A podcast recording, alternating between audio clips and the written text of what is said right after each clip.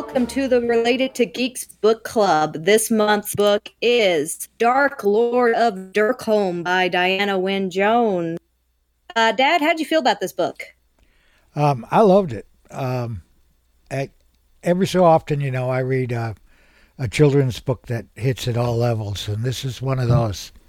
Really great um, story, uh, good, you know, character development is a thing, you know. Um, it's uh, just short of coming of age, you know. It's a, it's a, definitely YA. I would say even children's.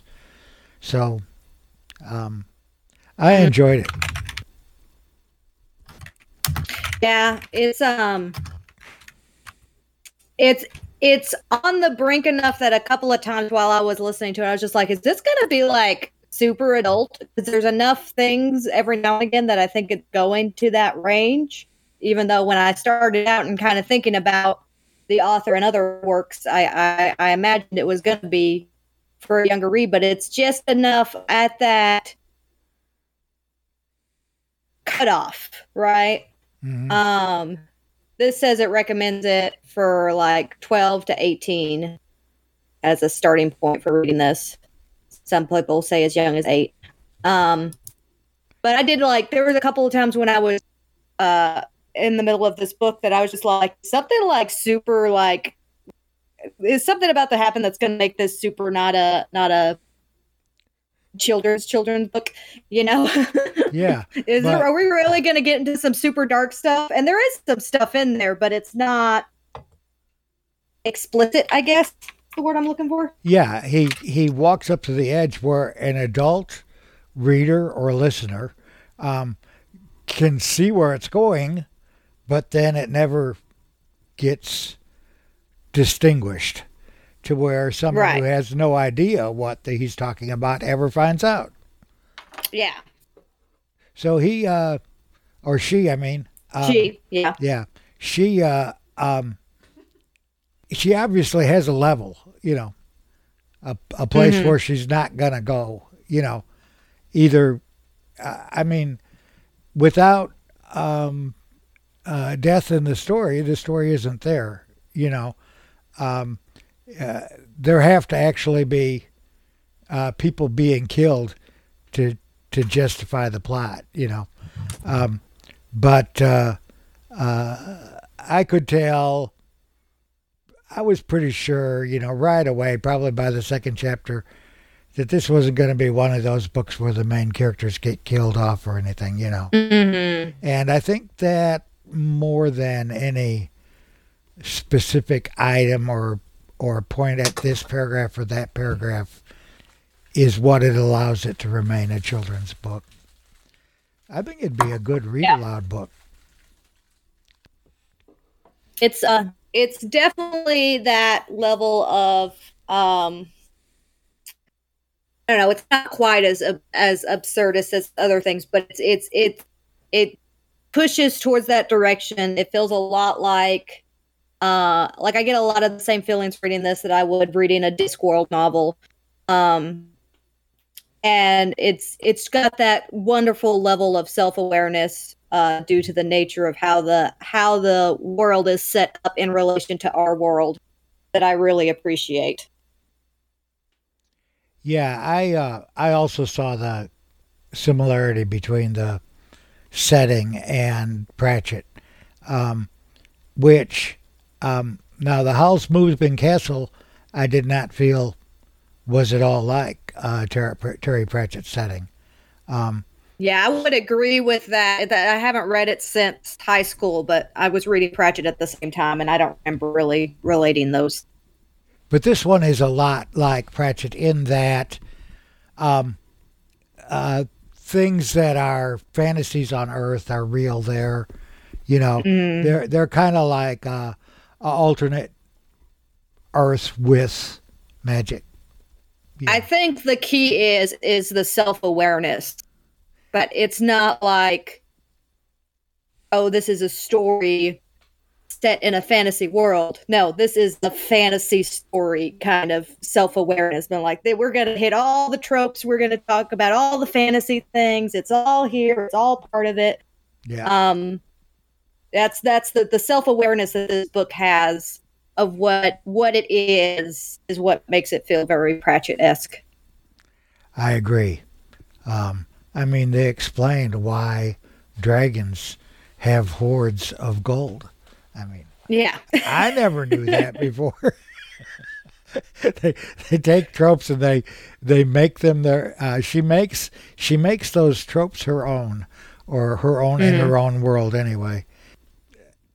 And it had a lot of. Uh, oh, I mean the arena fight. I'm glad the arena fight mm-hmm. didn't you know go the way it usually does. You know, um, I thought the arena fight was okay. The mine, you know, all those are. I mean, like, whoa, this is all you know, all the fantasy literature stuff you read about yeah. everywhere. If you like fantasy, well, you know, that's what you. I'll get. tell you.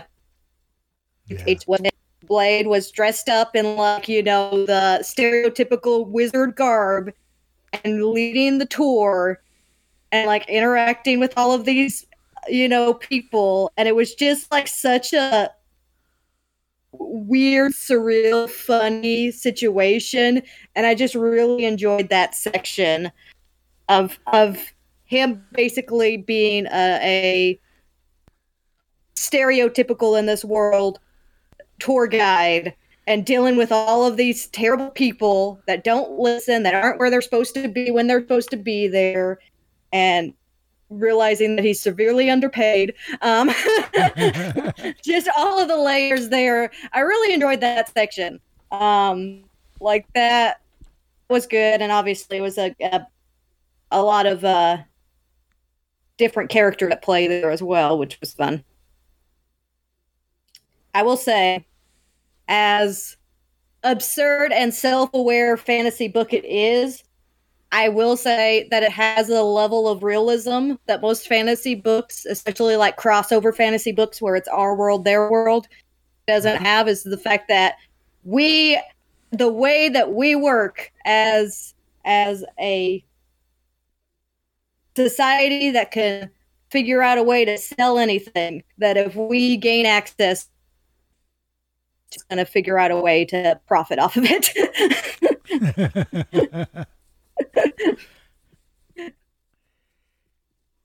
I like the bureaucracy of it. Yeah, on both uh, on both sides, um, and the the fundamental criminality of the bad guy, and the uh, no two ways about it we're not so sure the good guys are completely good, but that's this bad guy's definitely bad, you know. so a very uh, straightforward in a sense, and um, uh, exciting adventure, you know, and you can uh, relate to the characters um, uh, going through life while this stupid thing's going on. Um, mm-hmm and uh, uh, kind of like victory in the end, you know, overcoming. Yeah. And, and there is that uh, uh a moment, uh, two or three chapters from the end, where all is lost, and I'm going to go and live in the pig pen. That's great, you know. It's uh, got a lot of funny parts. Mm-hmm. And um, funny fantasy is hard to write.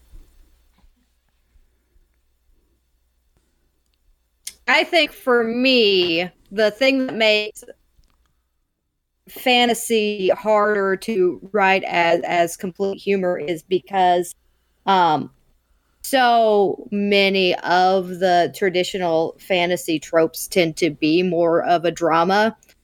And to to recognize some of that stuff as humor requires that self-awareness um, it's easy i think to have a fantasy story that has humorous elements or a humorous character you know have the jester type character just the the the the funny guy um, in a serious world but to have everybody like I feel like the people in this story are serious in their own minds, but they come off as quite funny.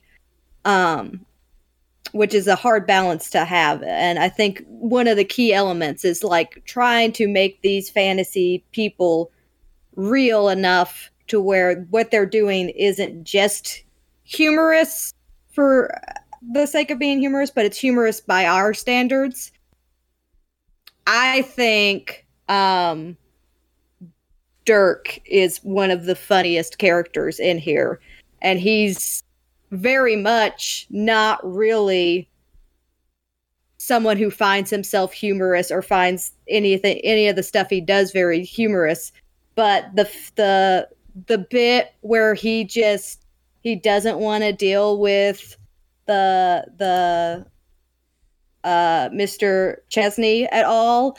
And so he just fantasizes about different creatures that he can create anytime Mr. Chesney's around. I think is some of the funniest stuff. yeah. Yeah, that's fantastic. Um, and um, he's um, he's kind of like the hero. Of course, uh, his son and daughter are also, and even the Griffins, heroic mm-hmm. in the mm-hmm. story. But he's kind of the hero, the protagonist, and yet all of his actions are, oh, I guess I got to do that now. And then yeah, he does, and it's all. He's it's, just even though it's this amazing very, stuff going on. It's he's all mundane about it, you know. Yeah, I think he's one of the best balanced in that humor. Like it's humorous at, to the reader, but to him, it's not like he's trying to be funny because there's i think a lot of times in fantasy stories the funny guy is trying to be funny the mm-hmm. humor mm-hmm. comes out of someone who's like is there to add levity and they know the the character self-aware to know that that's their job is to add levity um, whereas i think a lot of the characters here find ways to be humorous without them actually trying to you know just say a joke to lighten the mood or something like that you know mm-hmm. I think um, Suki is a, another character that made me giggle quite a lot. But she's so that spoiled daughter, I get what I want kind yeah. of character. She's so real in it. But that line where she talks to him and he's just like, Oh, I found the man I'm going to marry and you'll really like him. He's a thief. I mean, it's yeah. just such a it's such a sincere like thing from her, but it's so funny. yeah. Yeah, Jeffrey was boring, but hey, you got to have someone that's boring. Yeah. Competent. Competent is boring, I guess. Um, and uh, I do want to uh, another nod to his characters where you were uh, mentioning all the things he was going to do to Mr. Chesney. At the end, uh, the very slight denouement that there is, and he's talking to his wife Mara, and he says, uh, uh, "Maybe we'll make a human with wings." Mm-hmm. Um, and of course, that would be what we would call angels. So that was a pretty interesting little whoa. You're looking forward. Yeah. You go, whoa, now this guy's going to invent angels. and, yeah. And I think I think there is uh, more to this story, but this is a it's a sequel. Not this is this was designed to end where it ended. Um, but I think there is more written. Yeah. That.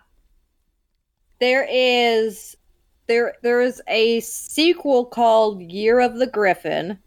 I'm on the page right now looking mm-hmm. at it. Um and it follows um Elda, which I think is the is that the youngest griffin? Uh-huh. I yeah. That's right. Um it follows her as she attends university.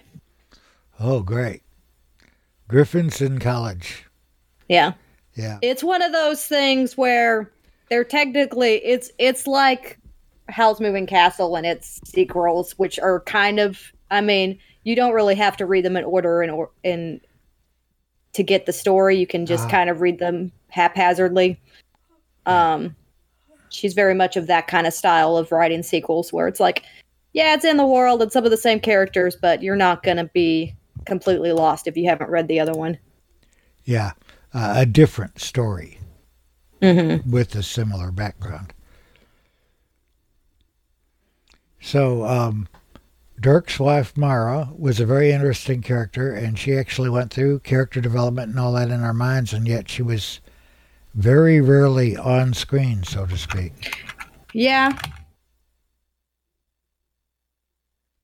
I will say, when it comes to the characters across the board, I think that even the ones that are intentionally not fleshed out very well are really like fitting for this story.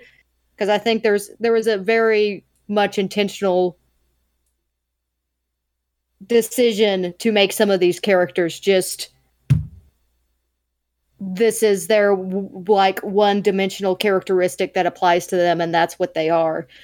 And to not necessarily have uh, big character arcs for all of these characters. But I think it's very fitting for this type of story of of the fantasy trope story is to also have all of these kind of tropey characters thrown in there as well. And then just have a few that really have a journey. Yeah and um you know um while uh blade and shona i believe uh his sister uh, mm-hmm. definitely you know grew up in front of our eyes while we read of their adventures and their their problems, and went through stuff. You know, um, Derk pretty much stayed the same. He was mm-hmm. yeah, still Derk. Yeah, yeah. So I thought that was interesting too, and a, and a nice um, counterpoint. You know. Um, well, and I think that that goes back to the like he's not like for me it felt much more like blade's story the derk story um even though derk is in a lot of ways the main character yeah but, but think, derk is very static i think there's more time in the novel following blade too yeah blade blade and shona but blade mm-hmm. especially mm-hmm. had a lot of the really heavy adventures and was, you know, discovered what was going on, so to speak, you know. And in a young adult setting, it's always the young adult that's the protagonist. Oh, yeah. yeah. But at the same time, I can I can dig the old wizard. I can say, okay, he's the protagonist. I thought he made I like him stuff. a lot. I, I like having a character that's already kind of gotten past all of their awkwardness and just like he's still awkward, but he's like self-aware awkward and just is okay with it at this point. Yeah. Like isn't isn't really self-conscious about the fact that everybody, you know, thinks, "Oh man, this guy." Um that animal guy. Like he just he just does his thing and he's cool with it. Doesn't even make things explode. Yeah. Well, and I think the the the telling thing about this story is that it, eh, like everybody seems to look down on him, yet everybody also like wants all of the cool stuff he makes. Um like everybody's like, "Oh man, that Derk, he's just he's just not really useful for anything." But anytime they go and see any of the creatures they make he, that he makes, they're just like, "Oh, that's cool. I want one of those." Yeah. I would like that, please. he's the best wizard in the story. But uh, I guess Scales would have to be the most powerful wizard in the story. Mm-hmm. Uh, and um, uh, I guess uh, uh, Blade and Kit are uh, soon to overcome Derk in power because they actually want to learn what Scales has to teach. And Derk really doesn't yeah. care. Derk really doesn't care about that stuff. Derk Derk is just the weird, like, hermit wizard who has his one thing that he really likes and he doesn't really care about any of the other things. Yeah. And that's established very early on when Blade is talking about going to university because he wants to be well rounded. He wants to learn all of the things. He doesn't want to just be set in one path doing one thing. So he views Derk as being stuck, and Derk views himself as being fulfilled. Mm. Yeah, because he's actually doing what he wants and making the things he wants, and they're really his family. You know, so that's really Yeah. That's like a- I mean, That's a weird thing too, is having the um, uh, different creatures be brothers and sisters. Kit and Blade be brother and sister, wrestling from two years old on. You know, Yeah. Well, I think I think the thing that makes it weird to me is that it's just the Griffins. They're the only ones that get the children status, really. yeah, the flying pigs, they're just yeah. They're not cool enough. They're not Griffins. I can't call that my kid. well, we don't know whether he, uh, you know, where he got the um, DNA or whatever the cells.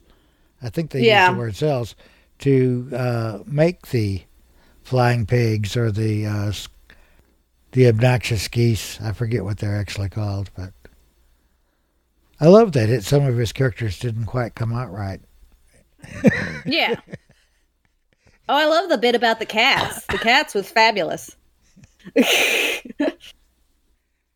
And then another little funny thing that uh, I liked was uh, uh, Derk was having all these tourists come through and kill him one after another, and uh, he got tired of falling down in that flaming um, ditch, but uh, or slot, whatever it was there by the door. But he was too tired to make up an easier way to kill himself. he too tired to figure out how to change it, so he just did it over and over anyway even though he was tired of it. Yeah. I liked that there was an activist in one of the tour groups that was just like, we can't kill him. that also like was real. Yeah. There was um uh there was a confluence uh that uh she created, you know, where uh, to, you know cuz for change to occur, you know what I'm saying? It wouldn't have been enough just to be Derk, you know. You you had to have scales, you had to have the the people from the other side, from Mr. Chesney's Mhm. side, that were pushing their strings and pulling their buttons and doing their investigations, and at the same time, you had to have um, the ladies totally messing up the deal, you know, and all that going on too. So it had to, and that, and they had to be discovered in their thievery of the magic. All that had to happen for this to work out. So there's definitely a, uh, like a locus of of powers, all of them wanting to put an end to this uh, exploitation of this world. Um, and uh, it's, it's easy to see where, you know, if it had fell through on Mr. Chesney's side and there'd been no control from there or no pushback from there, he could have just wrote it out and, you know, continued doing what he was doing. But uh, uh, since there were even his kids ended up being, and that's something I didn't uh, see that. I didn't see. I saw the kids being who they were, you know, but I didn't see them being Mr. Chesney's kids until that was revealed. mm-hmm. There are surprises in the plot. Um, Yeah. the ending is not foregone. And when I read these kinds of stories, sometimes I'm wondering, you know, uh, well, I wonder how he's going to or she's going to make this work out. You know what I'm saying? I wonder what the author's going to do. So yeah this can work there's uh, there's a i think there's a phenomenon about like there's certain books that you know how it's gonna end but, but you're not sure how they're gonna get there like what what dominoes are gonna fall to get to that end Mhm. like like you said pretty early on you were pretty comfortable in saying oh you know okay these are our heroes they're gonna survive this is our bad guy he's Mhm. pretty obviously He's the bad guy lose. And yeah so you kind of know right off the bat bubble. what the what the final state of the book is but the the weird roundabout way to get there is is the real discovery when reading those types of stories Yep. That to me is was a interest in in one, okay, what weird stuff's, I mean, how are these geese going to affect the story next? That kind of thing, Mm-hmm. you know. Um, uh, but also the, you know, you knew Blade was going to have to do something. Kit was going to have to do something. You know, that stuff had to happen to be the right story. You know, you kind of knew the the feeling for the shape of it. You know, but you didn't know the details, and I like that. I had something else I wanted to talk about, and I cannot remember it. this is this is the way my day's going. This is the way our day always is. I walk into a room and I wonder why did I come in here? So I have to go back to the other room, get back to what I was doing before I remember what I was. Then I have to get up and walk back in there and hopefully not forget again. Oh, I remember. Okay. Yay. I remember. This is this is I think what makes this a true coming of age story because we talked about it's not quite a coming of age story. I'm going to argue that this is probably the realest coming of age story ever from Blade's perspective when he starts looking at the figures and he starts asking around about how the money's exchanging hands and things like that. I think that's the realest coming of age story for anybody when they realize, wait, you're saying that as an adult I could get a job and work my tail off and be making, you know, pennies on the dollar compared to the guy above me? Yeah. like I think that's the hard truth that everybody has to face as a as a as a young adult. And uh, that was that was something like he he worked through for a while in the story even like asking around anytime he come across somebody just like how much you get paid for this? And they were like not enough. And he's just like yeah that's what i expected.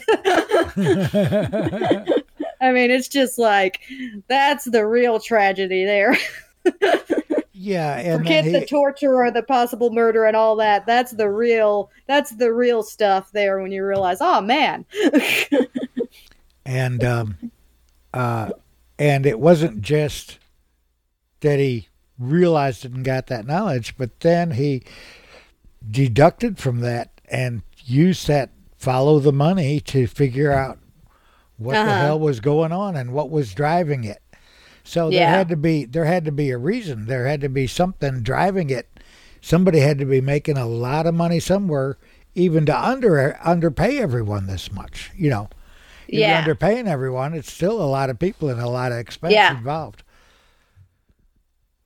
But um, yeah, I agree. His um, his eye opening about the money. Now that's not something you expect to see a lot in a fantasy novel. I think there was um, a, a Feist novel that had a um, a hero that was a merchant and a banker and all that, and yeah you got it. But mostly you don't in fantasy novels. you certainly see poverty a lot Yeah, but you don't see that that person that's actually thinking huh there's like a there's like a paper trail i could follow here yeah. to try to figure out where this money went uh kind of level of sticking it to the man um but i will say i think it's i think it's fitting in this story that the two richest figures in it are this um guy who's monopolizing this tourist attraction you know basically is the ultimate um the man you know ceo kind of figure and then the thief. Yeah. who is actually revealed to be the richest person which i thought was a nice reveal.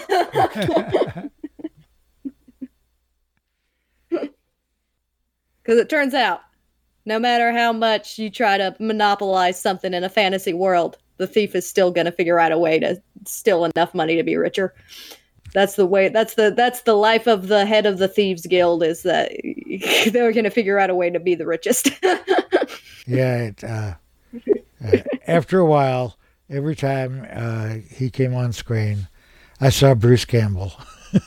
i like it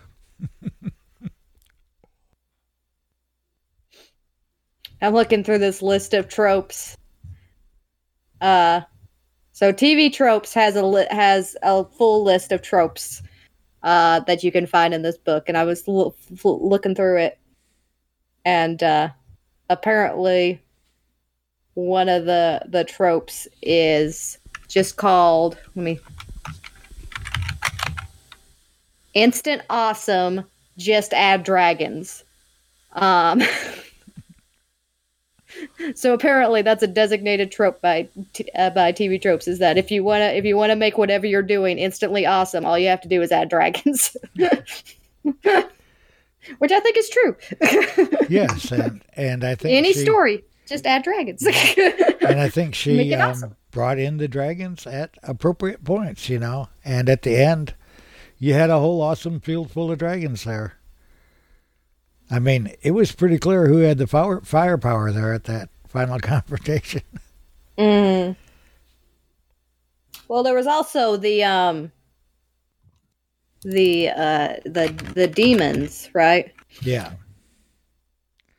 Who turned out Which, to be a good guy too? That's pretty interesting. That's a twist. Usually demons are never good guys. Mm-hmm. Yeah, usually I only expect this kind of uh, level of morality and, demon lore from something like Buffy the Vampire Slayer. Um, I like that it um, it has like this crazy like seven different people with their agendas coming to a head at the end unfortunately, I was interrupted while I was reading that section, so I'm a little fuzzy on the details. But it it was a, uh, I think, a very fitting, especially when you kind of look at it mirrored at the beginning, where you have a bunch of people coming together, trying to decide who needs to be the Dark Lord. And then at the end, you also kind of have this council like encounter at the end where they're trying to figure out what to do next um, it bookends the book quite nice. Yeah. But yeah, I liked it. I thought it was good. I liked I liked the characters. I liked the tropiness. I liked the absurdity of it. I think it was it was fun. It was funny. It didn't outstay its welcome. anything like there's. I think you mentioned a couple of times there was a couple of sections that had they ran a little longer, you would have been like, ugh. But it it it it was paced well enough to keep those bits moving along. Um, and uh, I don't know. I really liked Derk. Derk was, I think, my favorite. Um, um, it was a well thought out and planned story. It was very craftsmanlike and um, definitely uh, uh, shows her skills. Um, in in writing a story like this with humor all the way through it and a morality play and uh, um, a little uh, pull back behind the scenes of fantasy literature, you know, mm-hmm. backstage kind of open the curtain a little bit. Well, and I think it's interesting that everything everything's just so intentional, right? Like even at the very beginning, she's kind of setting it up to be like, okay, so here's there's going to be clear like divisions, right? And everything like that. So we're going to have an oracle that's like the dark oracle and an oracle that's the light oracle. And then your guys and then these people are going to decide to go to both of them and talk to both of these oracles. And then that kind of sets that first stage of being like this isn't necessarily just a straight up good guy bad guy story. Like you said, the the actual villain of the story is not really villainous in a in a traditional fantasy way because he's villainous in a very modern way of um, taking advantage of his workers and taking advantage of a world that doesn't have established rules or or requirements for uh, work or travel. You know, stuff that people do in this world. you know, all the time that if if they figure out that legally they can do something that isn't ethically sound, but it's not illegal, so they're going to go ahead. Like, I mean, he's talking about his lawyer at the end. He's just like, I'm covered. I've, we've, we've done all of this. We've already done, there's no, there's no actual like regulations here. So I, I'm good. Um, uh, so that's your that's your evil guy, but all of like your your main cast of characters kind of bend the rules on who's good, who's evil. They're not like really falling into any of those tropes. And so I think it's funny that it it starts out with the tropiest of tropes of just like, oh, here's this oracle of ultimate light and this oracle of ultimate dark. And it's just it's so on the nose with that setup and then you get through it and and see that the the fantasy characters are actually just straight up gray just trying to live their life just trying to get out of this bad situation whatever it is from their perspective and i like that that is is so visual in that beginning section hello Ekin. Hello. How's it going? Pretty good. How's it going here? Going good. Pretty good. We're discussing uh The Dark Lord of Derkholm. Have you read it? Uh-uh. No. Uh-uh. Well, we're actually probably wrapping up our discussion. We were just kind of getting to our final thoughts. Uh, it's really good. You should read it. I don't know if you read it all, but it's really good. what is it about? So it is without giving too much away, it is kind of almost a full on tropathon fantasy story of this al- uh, alternate fantasy world that our world has gained access to and now does like tours through. Uh, okay. there's a there's a lot more layers to that, but that's kind of like the pitch. Kind of like a, a fantasy adventure vacation. Or yeah. yeah. yeah. like, you know, all these people that want to go and like have a, you know, vacation on a space station. Imagine right. that, but it's like an alternate reality and it's fantasy world. And you're going to go and see all the, the, the fantasy tropes. You're going to interact with the fantasy wizards and you're going to fight the Dark Lord and all that stuff. Hmm. Okay kind of reminds me. I don't know why it popped in my head, but like almost like the Wizard of Oz, almost, but like on tour. Yeah. yeah, that's what I mentioned about this is that there's a lot of stories that's uh, that like you know fish out of water story when it comes to fantasy stories where it's somebody from our world that gets transported to the fantasy world and they're experiencing the fantasy world and they're just like, oh, this is so crazy. but I think this one is the realist because somebody did that and they were like, you know what? I could sell that. Um, and I'm just like, yep, that's that's how how someone would probably react if they went to a fantasy world and they were like, hey, right. this is pretty cool. I think I could sell tickets to this. Hey, Dad, what's our next book? Do you know? Yeah. Is it? Is it Neuromancer? I believe. I believe that's what it is. Yeah, Neuromancer. And then Circe. And then Circe. So this time, this quarter, we have really two big names. Both Diana Wynne Jones and William Gibson are very well established. Yeah. And isn't Madeline Miller? Mad- Madeline Miller's pretty big too. She's just a lot newer. Newer. Yeah. So she she wrote first. She wrote um, "Song of Achilles." That may not be her first one. That was that was her first big one. Mm-hmm. Um, and then Circe's her newer one. But she is I mean, she's got over 16,000 followers on Goodreads, so she's definitely not a little author. Yeah. And um, we have discussed the uh, Murderbot series on here before, and uh, there's a coming uh, of a new one. They're, yeah, I got I got giving the, away the old ones toward that. I saw I saw that on Instagram that they were doing that. So it's supposed to be um, early next month, um, and uh, almost certainly will be available on Overdrive everywhere Mm-hmm. uh, because of the uh, the other four. The first four murder bots are. Have you read that yet? I have not. It's really good. Yeah, it's on my list. There's a several of those like novella series that I want to get to. I really want to get to the Binti series as well. It has a lot of humor in it too, um, uh, but um, not all the way through. Like the um, Dark Lord was pretty humorous all the way through. Every chapter was humorous, you know. Yeah, Uh, always. it was clearly it was clearly a uh, written with the intent to be humorous. Yeah.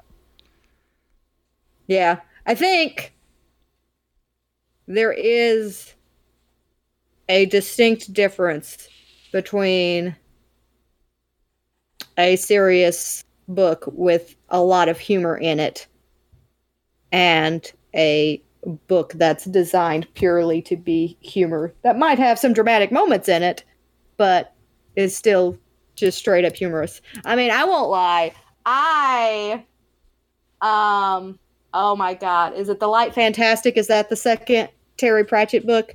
At the end of that one, like I'm legitimately like choked up when they like part ways. Um like that's a sad moment for me. Yeah. I'm just like, "Oh, but they're buds." Yeah. I'm just like, man. but I would never call any of the Discworld books like serious books. They have serious topics that they address, but they're address them through humor. yeah. Um, some heavier than others. Yeah. The small gods, that's a pretty tough one. But also still full of humor, so. Yeah. I think that that's really like a true talent is to to have a message like a true like this is something I I stand behind, you know, whether it's a political message or just a human rights message or whatever that you're presenting um but to present in such a comedic way is really difficult to do. Yeah, and that's what that's what Pratchett always did, and uh, that's what Diana Wynne Jones does too, especially in this book. yeah, I think that there's a lot there's a lot of messaging hidden in it. For sure. Like I said, it is the realest of the fish out of water fantasy stories because obviously if somebody who is savvy enough got access to a fantasy world and realized that you could travel back and forth, they would instantly think, "Oh, well, I'm going to market this. this is going to be a good line of income for me." Yeah, it was a um, a, a science fiction veneer over fantasy tropes, um, yeah, a kind of a because it even uses like it uses credits right as currency, which is very sci-fi yeah to use credits as currency for the for the human world. So I have something that I want to talk to you about that doesn't really have anything to do with this book specifically, but it was something I was thinking about okay when you'd have the the fantasy versus science fiction argument. Um and like when does when does fantasy become science fiction? When does magic become science? And uh I think that there is there is always going to be a scenario where magic can be explained scientifically. Like people will will look at it hard enough and dissect it enough and get to the point where they can put some science behind magic. So I think there is always a a transitional thing where it's not so much magic versus science, it's just the point of view of the characters at that point. Because I think that directly relates to our history as well, where there's a lot of stuff that used to be viewed as magical, right? That as we've discovered more about and and and learn more about, we can explain it scientifically. And I think no matter how crazy or over the top your magic is, I think there is a point in society that if that magic persists and people research and study it long enough, they will come up with some scientific way to explain it. So that was that was what I wanted to tell you. Yeah. Um, that was a moment I had the other day. um, when you look at um, human civilization, uh, pre scientific societies, almost all perceived magic, and um, magic was just a part of their daily mm-hmm. life belief system.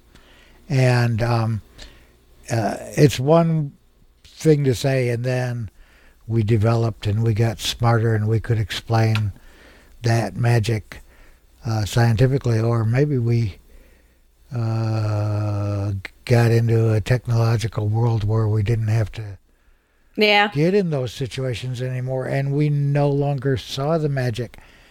Doesn't mean the magic's not there. Yeah. it, it's it, not it, there to human perception. And it allows me to, to, yeah, it allows me to say that the difference between magic and, and science is purely semantics, which I really like. I think that's fun. Um, and uh, I think in a way it's true, you know. Yeah, uh, pre uh, pre technological societies um, perceived a different reality than we mm-hmm. perceive. We can't think that reality is static underlying what we're perceiving, and and pre technological societies lived in the same world we do at all, not whatsoever. Um, so it's a pretty uh, science is uh, pretty well explained what science yeah. is. Um, magic well, is less mean, well understood, but it is a part of human historical experience. And the truth is, if you get down to like some of the most traditionally magic stuff, like um, alternate dimensions is a big one right? Mm-hmm. But that's also something that's hugely pursued in science. I mean, yeah, it's uh, it's a science fiction trope, and it's also a actual science theory that's going on right now. Mm-hmm.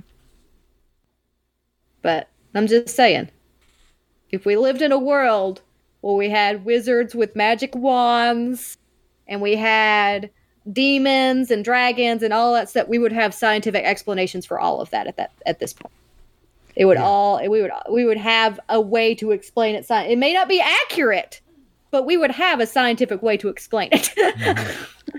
That's uh, that's what was happening at Unseen University. Um, the uh, older wizards were being displaced by the younger wizards who were taking a technological approach mm-hmm. and explaining magic. but the cameras had little imps in there that painted real fast. yeah. I love that stuff.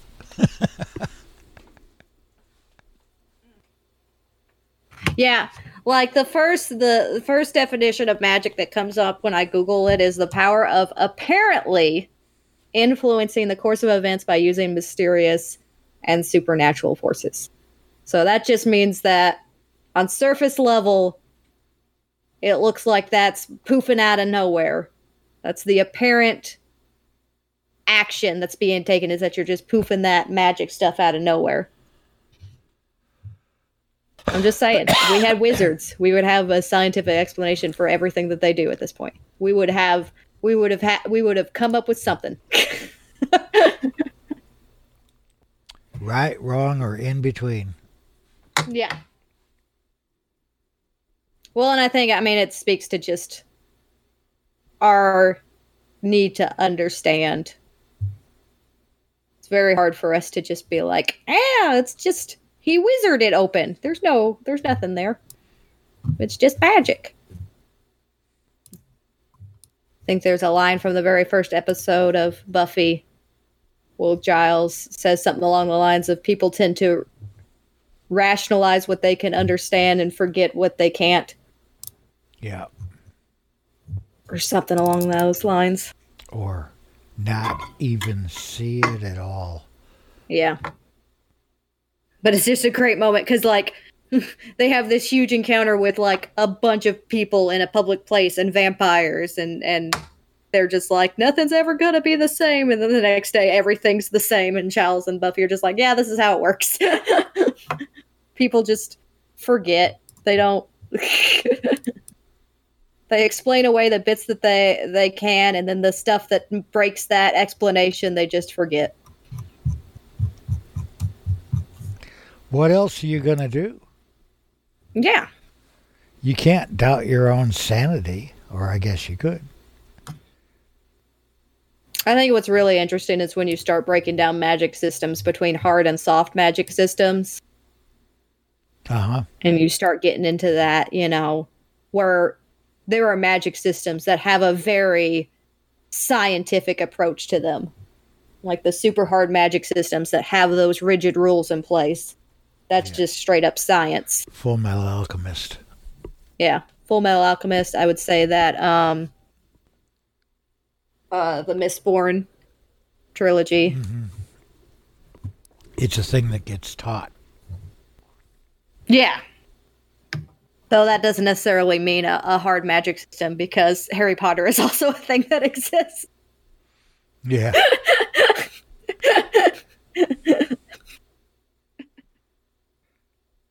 Yeah, I kind of like the equivalence magic systems. No such thing uh-huh. as a free free lunch. You're going to pay for it one way or another. Uh, it gets paid for, um, but that's not all there is. You know, that's just one kind of magic system. I tend to be a fan of magic systems in the sense that the magic itself isn't one way or the other, but there is just a natural thing that happens with people when they have power to where they feel like they can control or manipulate situations that start bending their understanding of morality and often lead to people getting corrupted by magic, but it's just the nature of how power works that if you realize that something is within your means to control, that it's just kind of hu- human nature that a lot of people will be like, oh, well, I can just do this thing. Yeah. So I'm going to do it and not really think about what it is I'm doing because it's just something as simple as, you know, and you see that in modern society too, where people are just like, oh, I can afford this, you know, six bedroom house for me, my husband, and our one child. I might as well just do that. Yeah. Without really thinking about what it is they're doing.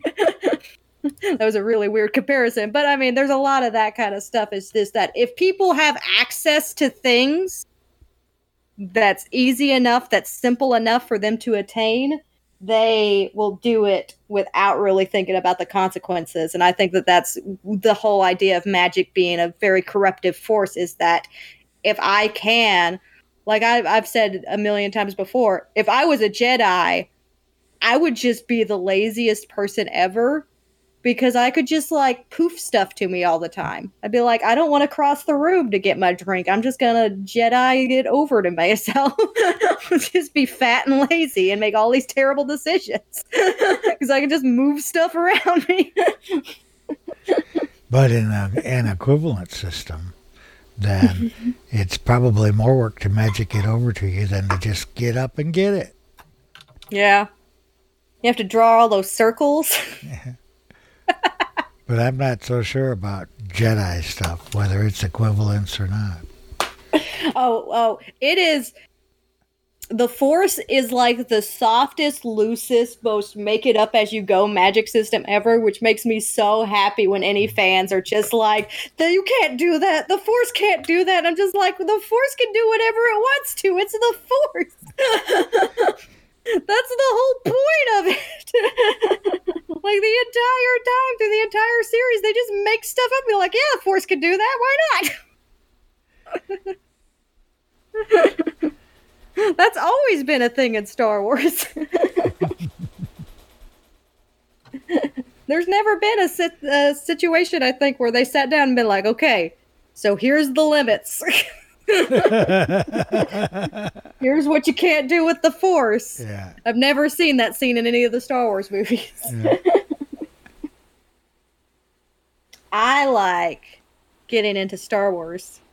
One of my favorite aspects of the Force is this concept of balance, of this idea that the reason you have a bunch of good guy Jedi's who aren't very good, like just aren't as powerful as these super, like, crazy powerful dark Jedi's is because the balance isn't necessarily a numbers, it's just a straight up power thing. And the dark side has figured out that if they have fewer people, the force has to balance itself somehow. So they just naturally become more powerful.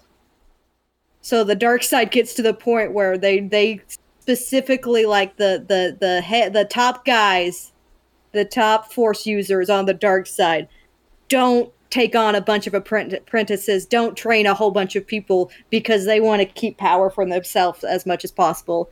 And when somebody like talked about looking at the force that way, I was just like, that is so cool.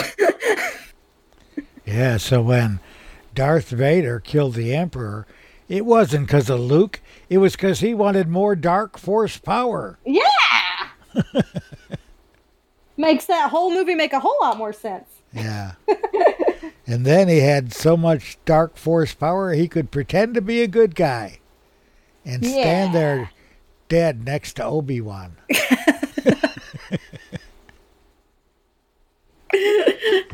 I think I don't like the Star Wars movies but I love like dissecting the lore of the Star Wars movies because they're it's just like there's so many things there that I think if it was tweaked just a little bit, it would be absolutely amazing. But they just always misstep and never actually really do enough with the lore that I'm just like, yeah, that's super cool. uh,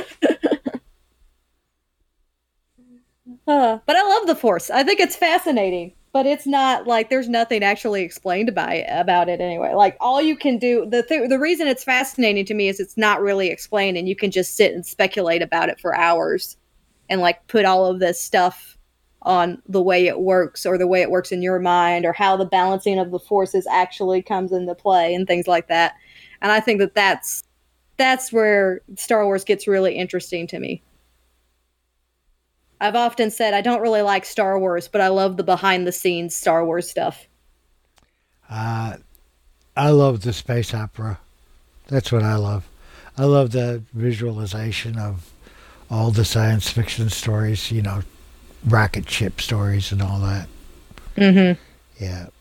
Uh, I like the visualization, the the um, the bringing um, these more or less vague concepts, you know, uh, to life, to where you can see yeah. them. All right. I don't know if you're going to get any kind of podcast out of this, Dad. It was a little bit all over the place. yeah, we'll see. So, anyway, uh, enjoyed it. Great talking to you again, and uh, we'll see you soon. Mm-hmm. On on the phone or the internet one. Yeah. Okay. Take Night. Care. Night.